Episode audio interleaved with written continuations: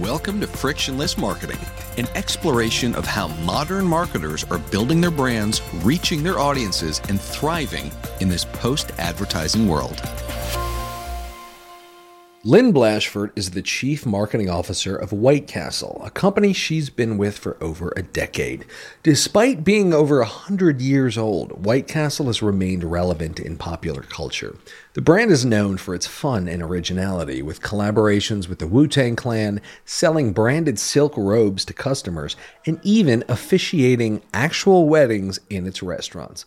All a testament to their commitment to outrageous authenticity. On this episode of Frictionless Marketing, Lynn delves into the inner workings of White Castle's marketing and communications processes, discussing how they continually surprise and delight their fans, known as cravers, and the requirement for marketing teams to spend time working in their restaurants and factories and the thinking behind it. Here is White Castle CMO Lynn Blashford in conversation with Lippe Taylor CEO Paul Dyer. Hi, Lynn. Thank you so much for joining us here today. Looking forward to speaking with you. Hi, Paul. Appreciate the time. Anytime we can chat about uh, the great brand of White Castle, we appreciate the opportunity. Well, I mean, let's start there, right? It is a great brand. White Castle is literally the first burger chain in America. It's over a hundred year old brand. Um, I mean, I, I suppose some people could see that as being um, in many ways a hindrance, right, to today's sort of um, obsession with what's new and cool. And yet, um, White Castle seems to instead be like a fun, edgy, kind of cool brand. So, so how do you balance the heritage with being cool and edgy? well, from the standpoint of just the first fast food hamburger chain is something that we are proud of, having basically pioneered an industry. Uh, but there's the element of taking forward that nostalgia that people really love today, um, but making sure that you're always expressing it in a very contemporary fashion. So that is a fine line we walk. We just figure out, you know, where do we lean into the hes- the history and the heritage, which comes across as very authentic, but do continuously fun and, and updated uh, ways to share that story. So let's talk a little about the actual persona. I feel like there's so many different directions we can go with White Castle, your fan base and the brand and the history and all this, but the the persona, because in particular, as we look at lots of different industries and talk to people from lots of different industries on this show, um, fast food seems to be one that has really embraced personality between Burger King, McDonald's, Wendy's, obviously on Twitter, et cetera, as something, you know, that the industry broadly has embraced personality for the brand. Um, can you talk about what is the personality of White Castle and how do you differentiate from other quick service or fast food restaurants? I think it starts a lot, and we're talking about the restaurant side of our business, which is 102 years uh, young. We like to think we defy age numbers quite a bit. Uh, and then we, for 35 years, have actually also been in the frozen food section with our food product line in the grocery that's sold, you know, in retail coast to coast. So a lot of the personality emanates from the castle and the experience that people have had with it through generations.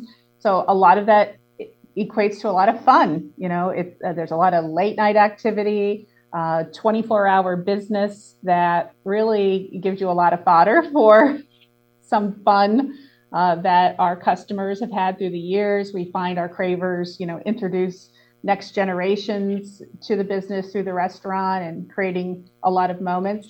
A lot of that stems from the fact that we're family owned and operated still. Our current president is the fourth generation. It was her great grandfather that started White Castle in Wichita, Kansas in uh, 1921. So I think the family culture begins there, uh, and then how we convey that through the experiences that our customers have had with the brand over the years. So fun, unpretentious, very um, authentic. You know, we don't take ourselves too seriously and we look for ways to fit into you know moments in people's lives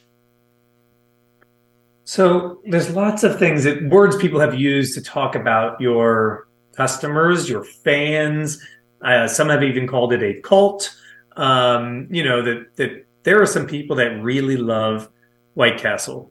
Um, first of all, I mean, I'd, I'd love to just hear you talk about because you you have called them customers and you have called them fans. Is there a difference between the two there? Well, we affectionately call them cravers. Cravers. I'm sorry. So now we have, it's another one.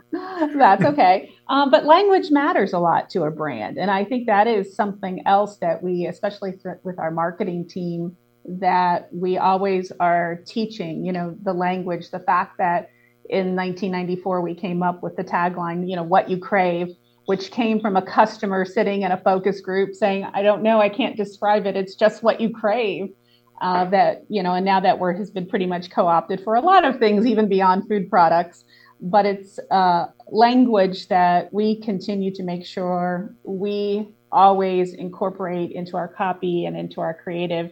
So our cravers are uh, i think the epitome of the passion that they show around the brand and the experience uh, and you know you can't always equate loyalty to um, frequency. So, one of the components that we talk a lot about with our cravers is the measure of loyalty and the love for the brand. It not is not necessarily in the frequency. There was a famous movie about a quest to get to White Castle. A lot of our really deep, passionate fans uh, don't live near White Castle, and they look forward to a visit, you know, back to Chicago to visit family. And the first thing they do when they get off the plane is make a trip through the drive-through uh, or get a crave case of sliders to take home to the family. That's worked well for us and really even spawned our frozen food division uh, because people were taking crave cases, packing them up in the restaurants, and asking and wanting to drive them across country. So we had to figure out a way to make them and sell them in the grocery store. So it, we do just love the fact that we have a legion of fans that you know will put tattoos on, get married in White Castle. Uh, we've been doing that with Valentine's Day is another great example. You know, since it's right around it the corner is a castle. It makes sense. Uh, that you know, for th- this is our 32nd year taking reservations in the castle, and uh, we find that you know a lot of other chains will copy that or have similar experiences, but we like to do things first, uh, be original with it, and if that bodes well for a lot of the, you know, the cravers and the passion that they have. They love mm-hmm. to experience it novel in different ways. So, I mean, it's it's a great asset. It's something that you obviously nurtured from a marketing perspective as well as a product perspective, and you know, et cetera. Um, but you've also been quoted, you know, elsewhere saying that you don't want to really just focus on the cravers, you know, be limited to sort of your your strongest um, brand ambassadors. That you are, you know, for appealing to a wider audience. Uh, and sometimes it feels like those two things can be at odds with one another. Um, so how do you go about finding that balance? Yeah, you're you're right. We've not always embraced the word cult um, because that is a narrow that represents something that might be narrow and niche. And from a business model, uh, that can give you limitations. So we have to look for ways that we harness the power that comes with that element of the brand and then take it to something that becomes inviting to others so that they may be curious about well what is this that everybody is so passionate about you know which i need to try it. So there does become this element of people that go to white castle for and just make their their trek because it's on a bucket list um, you know the the grocery and the cpg product is very much something that we need to make sure our marketing strategy is something that is appealing to broad shoppers and not thought of as uh, a niche product. So you've got to learn to harness some of that cult-like, you know, um, power, but make it approachable uh, in a manner so that you can really appeal to broad audiences. So I got to tell you, of all the people listening who may also be in, you know, the, the restaurant hospitality business, where they're all trying to figure out how do we make this more frictionless and people can just do everything on the app and just, you know, we'll throw the food at them out the window for you to say that people have it on their bucket list to come to your restaurants that's got to be a little envy inducing. well, you know, I do think the movie even helped with that. That you know, where this this this big quest to get to a White Castle it created this intrigue around the brand. Uh, but it also had to be around the product. So if I think if we tasted and made our product like any other burger, and there's lots of great burger chains out there, you know, it might detract from the uniqueness of the brand. But because they're really is not if you're getting a White Castle and the taste of the steamed grilled onions on the griddle with this, you know, the soft signature bun, which by the way, uh, we have our own verticals. We make our own meat patties and we make our own bakery buns.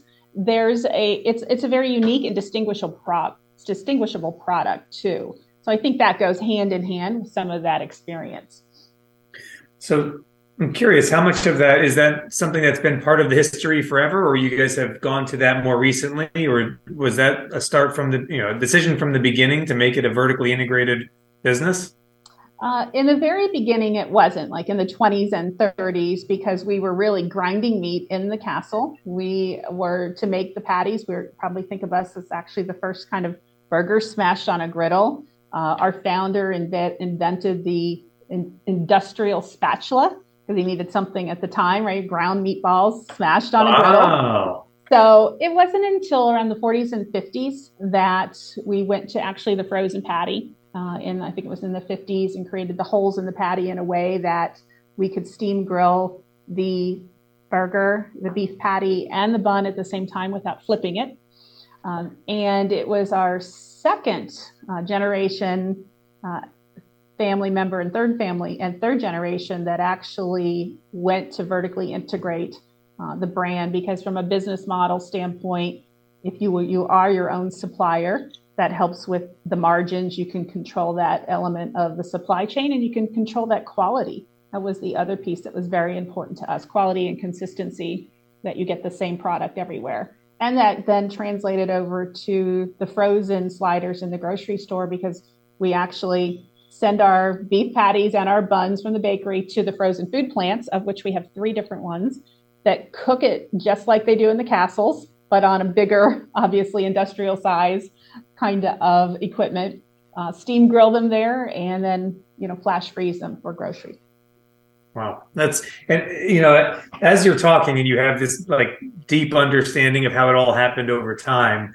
Um, I'm sure you know most marketers, of course, are onboarded into the history of their company, but you do have a, a unique depth, you know, especially in today's market, where I think the latest data I saw is the CMO seat turns over every two years or less, right? You're in your third year as CMO, if I'm not mistaken, and like uh, 10 years or so in marketing roles at the company. So what's your secret? Over, to, a little over twelve, but a little over twelve. yeah. See, all right. So what's your what's your secret to you know like I don't know like growth and making it you know work and finding the next opportunity without needing to leave to go somewhere for it. I think it's part of the family culture that's been created here. We have a lot of the fourth generation family members who are leading in different roles within the organization. Our chief people officer, um, our, our manager of community uh, involvement, our CEO. We have a, um, our head of manufacturing, our chief manufacturing officer are all family members, and they work really hard to make sure that that emanates throughout the organization.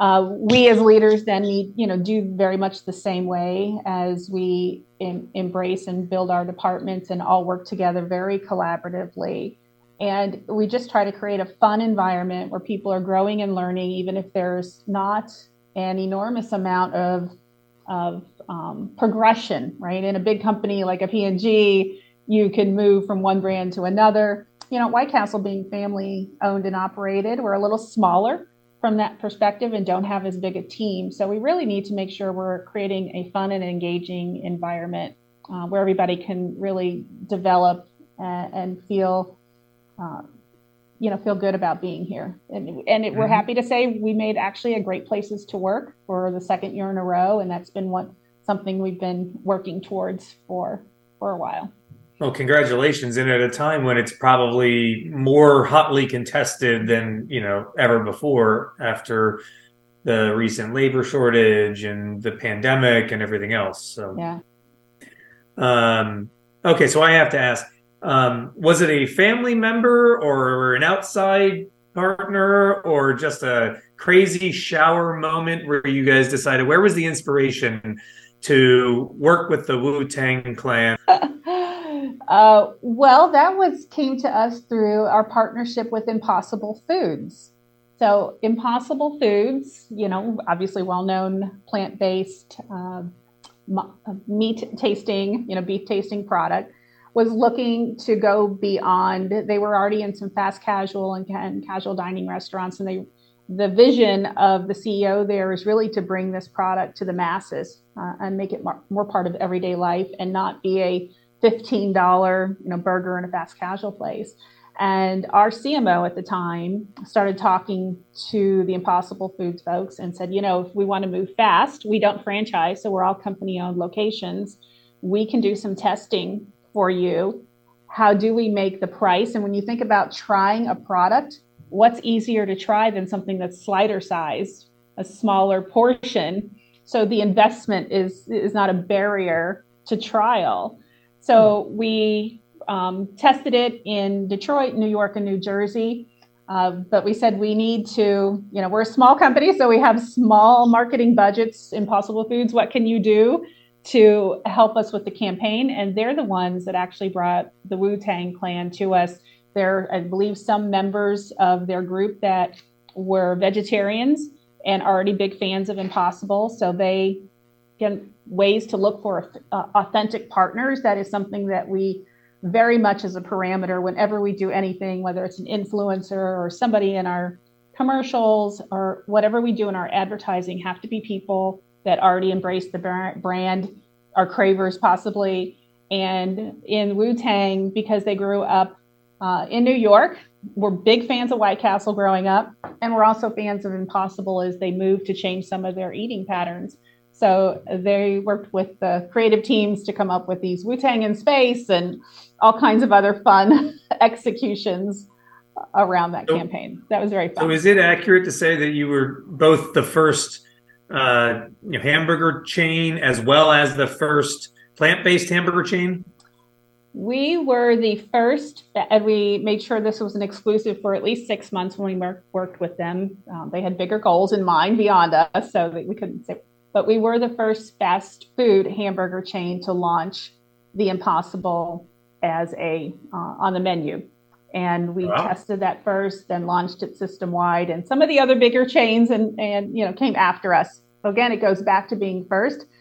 One of the benefits for that that we are very purposeful about is when Impossible is then talked about in the press, right, or in a media story. Uh, many times we will get mentioned because of that. So there's a lot of kind of, I guess, still, you know, uh, free press that happens when we're our name is associated with a story. Some other examples of that right now are the fact that we're testing Flippy 2.0, which is a Miso Robotics uh, piece of equipment that we have at the fryer. Clearly, that you know they have, I'm sure, growth goals that extend well beyond White Castle. But because we're very always anxious to come to the table, test and learn, we're very agile, all family owned, so it becomes nothing, you know, we don't have to deal with franchise ease to make decisions.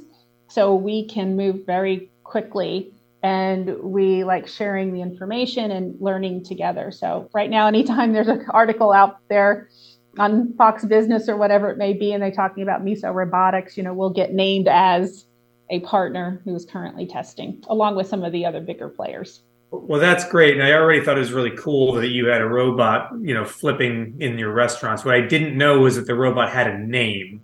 Oh, yeah. So Flippy at the fryer, so not to be confused with since we don't flip our burgers, right? Right. Uh, Flippy at the fryer is, yeah, Flippy 2.0. Got it. Okay. Very like, exciting. I think, again, that goes back to part of the personality that we have in the brand. The AI that we're testing with MasterCard at the drive through, the voice activated ordering uh, her name is Julia. So, oh, good. So every, everything has a name. Every innovation. yes, yes. Well, the, and we tie it to some history because Julia was uh, some a personality that was created in the 1940s to go out and talk to women's groups and civic groups and, and chamber of commerces in the community to talk about how it's okay to have ground beef and burgers as part of meal planning in the family and the home. Wow, yeah. I mean, it's interesting when you think back historically, kind of the the change management and societal perceptions that that would have required. Um, so let's let's stick on that topic for uh, a quick second. You know, sort of the the women ambassadors. Um, you also co-lead White Castle's Women's Food Service Forum, the WFF. Um, can you just talk about that initiative a little bit and, and how you facilitate mentorship within the company and, and the so the Women's Food Service Forum, which is an independent group uh, who I, am not sure how many decades they've been around, um, but it, the food service world was a very very male oriented organization, you know, um, industry for a long long time, and was created in order to foster the growth and development of a lot of women in in this industry. White Castle has been part of that attendance and the utilization of many of their tools for decades now. Uh, so it's just one of those pieces that, as leaders in the company, we continue to embrace and then use that as mentorship for other uh, men and women in the organization. It's a uh, very much a leadership development kind of group at the annual conferences that they have. So it's for ways for us to take tools that are available to us outside of the organization, like the Women's Food Service Forum, like the ANA, the Association of National Advertisers, and how do we utilize all those external tools uh, for our teams again so that they're mm-hmm. developing and, and, upskilling along the way. You, you, mentioned the ana and you're obviously a member and an active um, uh, promoter you know of the ana and their tools. Um, you also mentioned earlier free press and earned media. These things are changing a lot right uh, kind of like year over year day by day the role of them and and how they work together, you know, et cetera. Like, so, so what's your perspective on all of this change? I tell you, the breadth of what our marketing teams have to manage and understand today compared to, I've been doing this for a long time, but oh, it's just enormous. It really is enormous. So, one of the components that I think we have had to get smarter at from a a leadership standpoint and strategic standpoint is how do we become this great curator of all this data that's coming to us like in every hour every day trends that are happening the social media conversations the media measurement. There's this enormous amount of data at our access now and different ways that we can deploy it that at the center of that has to be a marketer that can curate it in a way that makes sense and is meaningful for each brand. Uh, and that is some of the hardest things to teach. Some people do, you know, process information organically in a way. I think I've been fortunate that my brain works a little bit like that. Uh, that just ensuring that you're leveraging all of that across all different platforms in all different ways to reach your audiences and you know to, to grow your business is where marketing sits at the table now. And i am excited for our team to be part of that but it does mean a lot of skill training and an understanding. And it's it's not that you have to go deep on data science but you have to understand how does that how to use some of that information or how to interpret the information. Uh, and those are pieces that boy, today's marketing teams are really challenged with.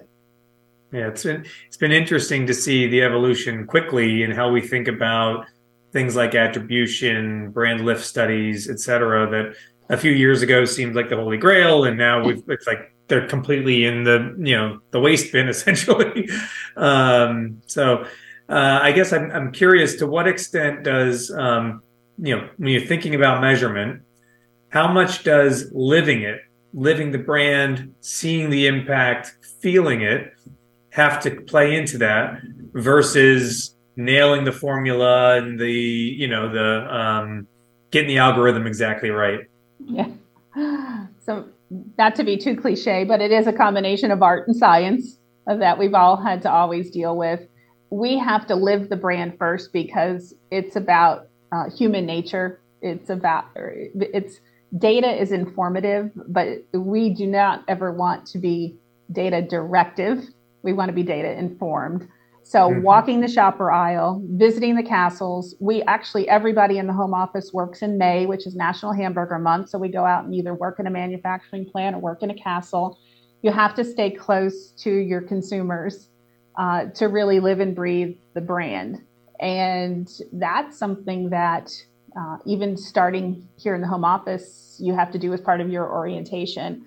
It's how you're, again, best informed and engaged with the brand so you can speak the truth and you can use that with um, making all, ensure all our agency partners. Uh, they all go out and work in the castles in May too, or go to a manufacturing plant. And that's amazing. Yeah, because they're they're our partners. That's the other piece. It's the way we treat each other and the way we treat our business partners. Uh, we are all engaged in the success of this company to make sure it makes that it lasts another hundred years. Yeah, that's amazing. I mean, you know the the number of briefs and ideas and plans we've all seen where you can look at it and go, well, this was made up in a New York conference room. you know, um, to really get kind of on the ground level every single year like that. That's really smart. I don't I don't know that I've heard anybody else doing something like that. Um, so all right, so I know we only have a couple minutes left.